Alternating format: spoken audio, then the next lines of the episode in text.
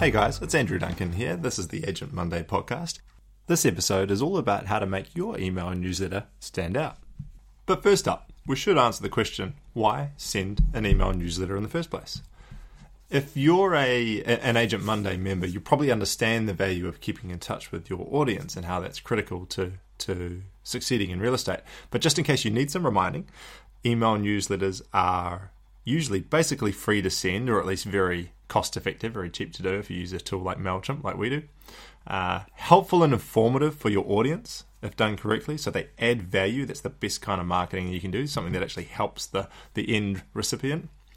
A great way to position yourself as the expert in your local area.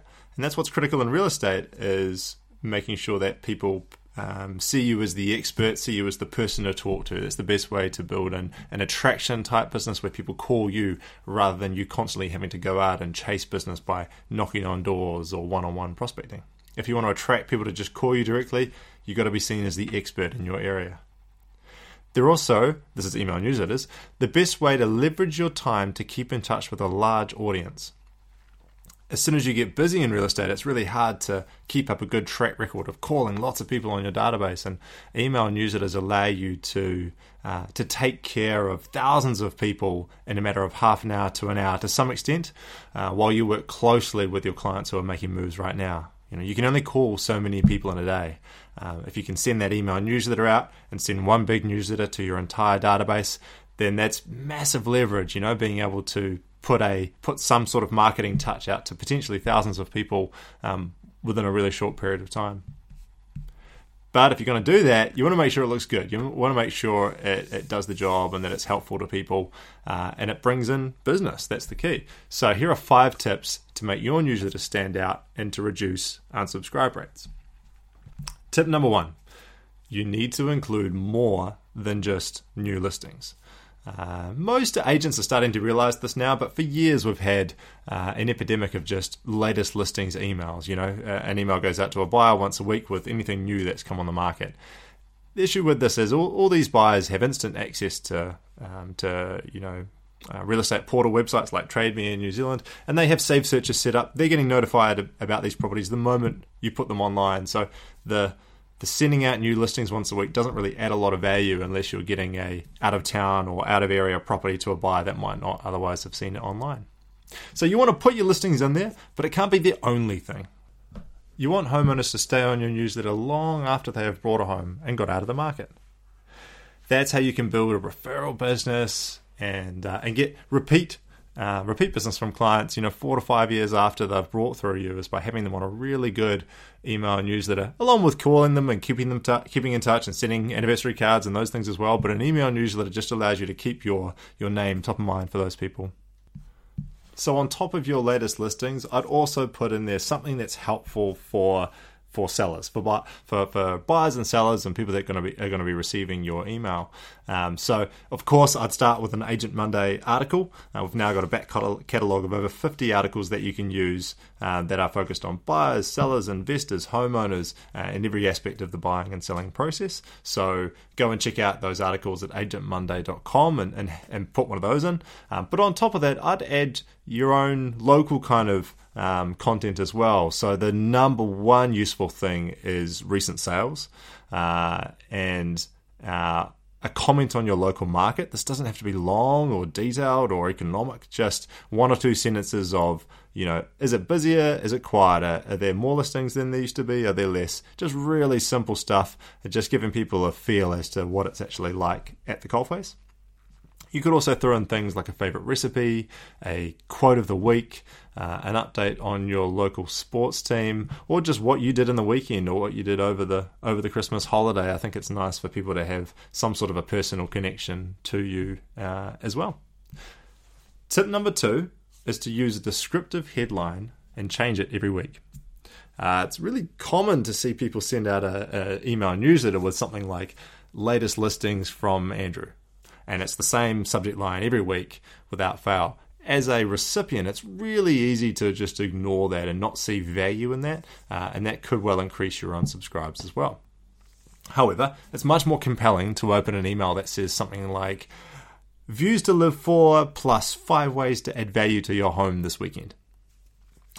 So you can see what, what we've done there is taken a, a headline from a, a, property that you really like that's on the market, plus what they're going to learn about in this email. So that could be the headline of the Agent Monday article. It could be you know local market update. It could say um, you know four recent sales that will blow you away or something like that. Just just think. Um, uh, it's kind of your, what you're writing here is like an advert headline. What's gonna what's gonna get a buyer to stop and read about that property? That's what you're trying to do with your email newsletter as well. Tip number three is to be consistent. Everyone has differing opinions on how often you should send email newsletters out. Uh, from my experience, weekly or fortnightly is ideal. You can get away with monthly but if your business is ready for growth, if you're trying to, to get more listings, I'd recommend sending something out to everyone in your audience at least once a fortnight. Notice how I said everybody in your audience. I strongly recommend that you have one email newsletter that goes out to your entire database. You can send extra emails to, to you know, clients that are making moves soon as well.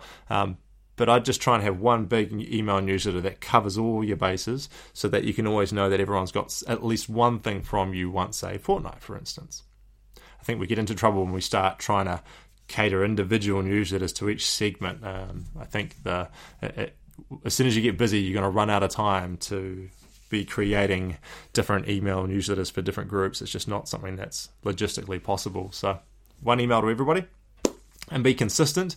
If you're trying to grow your business, I'd recommend at least fortnightly, if not weekly. Num- tip number four don't worry about unsubscribes. One of the big barriers to sending out an email newsletter is that uh, we fear that we're going to upset people. Uh, I've met so many agents who get a few unsubscribes and start worrying that they are pissing people off. As a result, they often stop sending emails altogether. This is an overreaction. Uh, you have to understand that unsubscribes are a normal part of the process. You know, if you're sending out a thousand emails, you should expect to get five to ten unsubscribes every single time you send out an email. If you haven't sent an email out to your database in a long time, your unsubscribe rate will be a lot higher too. If you've never sent an email out or you haven't done it for a year and you send an email newsletter to, to most of the people in your database, you might get you know, if you've got a thousand recipients, you might get 200 unsubscribes. That's not unusual. Um, if you feel like your unsubscribe rate is too high on a consistent basis, so if you're getting, you know, if you're sending out a thousand emails and getting 30, 40, 50 unsubscribes each time, then I'd try and find ways to make your content more useful to, to your audience. I'd ask a few of them if you can get them on the phone and say, what is it that they actually want? What would they find useful? But start back at the educational content that can help them make better decisions, like the Agent Monday articles, and hyper local sales info. Those are the two things which I've always found to be the most compelling reason for people to stay on your email newsletter. Last tip, tip number five, is that perfection is the enemy of progress.